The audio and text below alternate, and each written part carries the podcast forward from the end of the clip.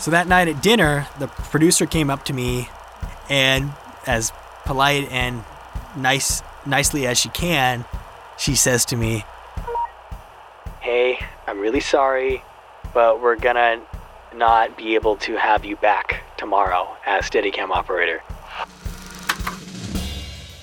Today on the podcast, I have Quaid Cde Baca, a Steadicam operator whose credits include Grey's Anatomy, The L Word, and The Patient. And Quaid's story today is centered around his start as a Steadicam operator from one of the first short films he worked on. It's a story that involves having the wrong equipment, wonky horizon lines, and ultimately being fired. So, with that, I'll let Quaid take it from here. Hi, my name's Quaid Cde Baca, and this is my worst day ever.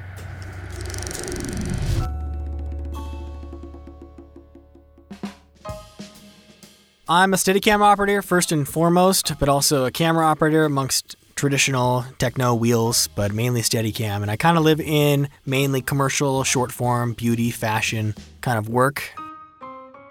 I really do love operating Trinity and AR and specialty aspects of Steadicam specifically. So I think my worst day on set, really thinking about this, I'm sure we all have so many days that we can count that we wish we could take back or redo. But for me, it was probably starting out at before my career even started.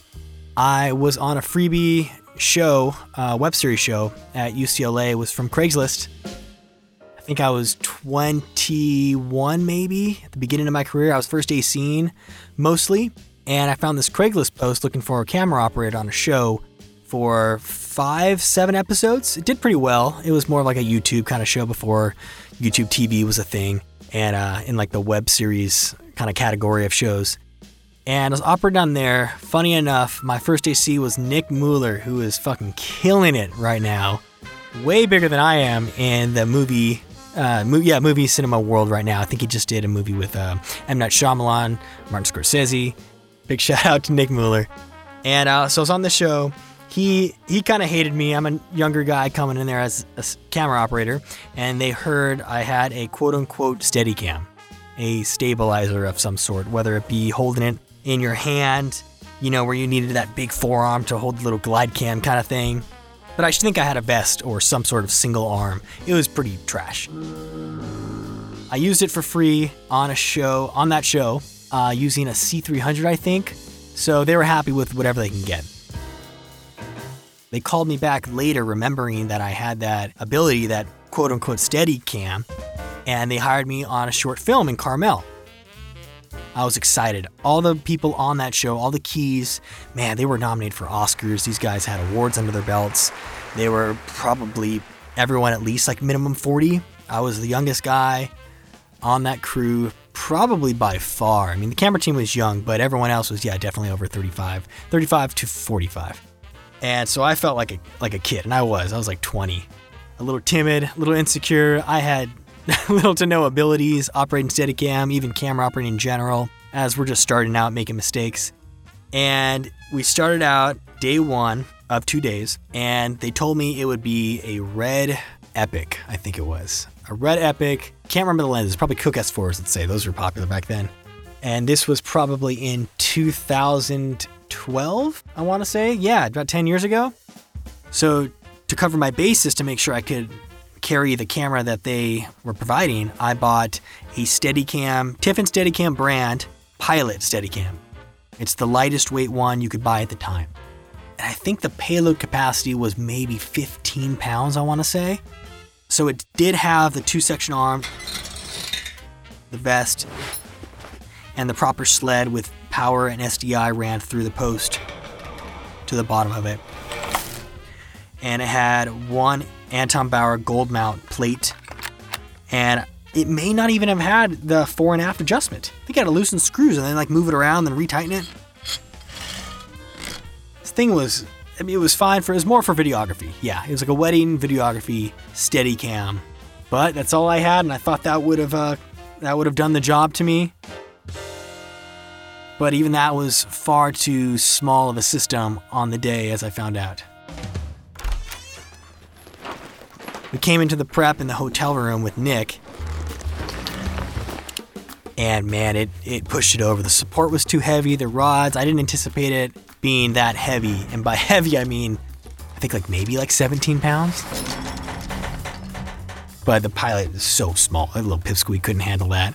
And Nick was looking at the DP like, this isn't gonna work, man. This isn't gonna work. I don't know about this guy. We gotta get a new guy. So they they still let me do it. Day one, we came in. I hung around for a few hours, then my shot was up, and it was a tracking and follow. Yeah, leading and a follow out of like um cafe or restaurant or some sort. And this was in beautiful Carmel, and we're ready to do this shot. We, we rig it up, and it looks horrible. it's the people at monitor are cringing. Nick's ready to throw up. I feel like I feel horrible. I don't even look like an operator too. I think I was wearing Vans, white corduroy jeans from like H&M, and like a gray sweatshirt. I mean, I look like a chump. This is it was horrible. I, I was embarrassed for myself looking back on this now. And I'm doing this shot, and it's going all over the place. Looks like I had a few drinks. The frame is, oh my god, it looked horrible. We couldn't even balance the camera, so it was inherently top heavy. So it, it was like it was balanced for low mode without being in low mode. This was a quintessential experience of the fake it till you make it. I said I could do it. I said I had the gear. I said I could support the camera. And none, none of that was true on the day. And it was so bad. We did that shot, and I think we moved on. But there was talks behind the monitors. There's a lot of whispers happening. And we went to the second location, and I think that's when things really went bad. We were doing another tracking shot, and it looks like the DP came up behind me, whispered in my ear, Okay, pretend drunk, and this is kind of like a weird dream sequence. I want you to fly all over the place, like, and scan the sky and the ground. So at that point, that's when I, I knew I fucked up and I couldn't do this. They pulled away. They went with a stick shot. And at that point, I think we all can relate at one point or another in our career that we really fucked up and production is going in another direction to get the shot. And you failed ultimately. So that night at dinner, the producer came up to me and, as polite and nice, nicely as she can, she says to me, Hey, I'm really sorry, but we're gonna not be able to have you back tomorrow as Steadicam operator. And man, my stomach sank. Like I was eating dinner, and man, I just I just felt like I just wanted to I wanted to curl up, go to my hotel room, you know, pull the plug on anything social or interaction with anyone. I was just really, really depressed and upset. But the thing is, we're we were in Carmel, and we had one more day of shooting, and I came up there in a van, so I didn't I had no way of getting home. And that was kind of the awkward but hilarious part. I asked her, like, well, what happens now? I still have to get home. They're like, well, we're going to take you back with us. You'll just have to hang out tomorrow. And I guess, you know, I didn't really want to, like, walk around on my own. Do I go to set? Do I sit in the hotel room? Like, what do I do? So I ended up going to set and I was embarrassed and just wanted to help out and feel useful. So I guess I was playing like the role of a camera PA at that point. And they still needed Steadicam, so they hired an outside operator from San Francisco, and it was Ben Casillas. And he was the nicest guy I ever could have expected to have to replace me. And he came in there with a Master Series uh, sled, uh, Master Series arm, and I think Master Series or Ultra vest.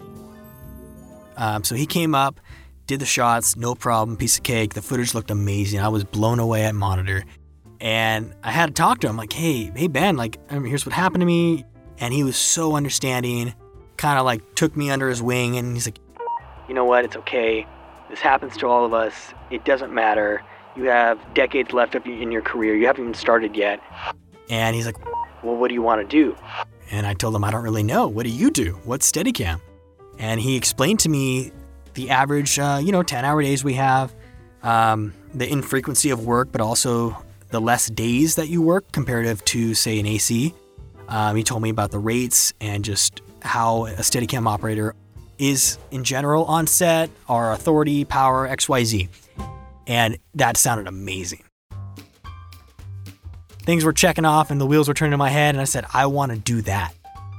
So, overall, that show was an incredibly humbling experience, incredibly embarrassing, but also the singular pivoting point of my career path, my life, and I would not be where I am today without without getting fired from that one show. I think it goes back to maybe when I got fired from Starbucks when I was in high school, which pushed me into film in general. So sometimes the worst case situation in that moment turns out to be uh, a, pivotal point in your life that you would never take back. But I think that that was that was it. That uh, that whole realm from the Craigslist job to cam operating on that low budget web series to a short film on Carmel, getting fired, losing out, being replaced by another Steadicam operator, which is already so embarrassing. But uh, it ended up being the best experience and the best moment of my career that got me to where I am now.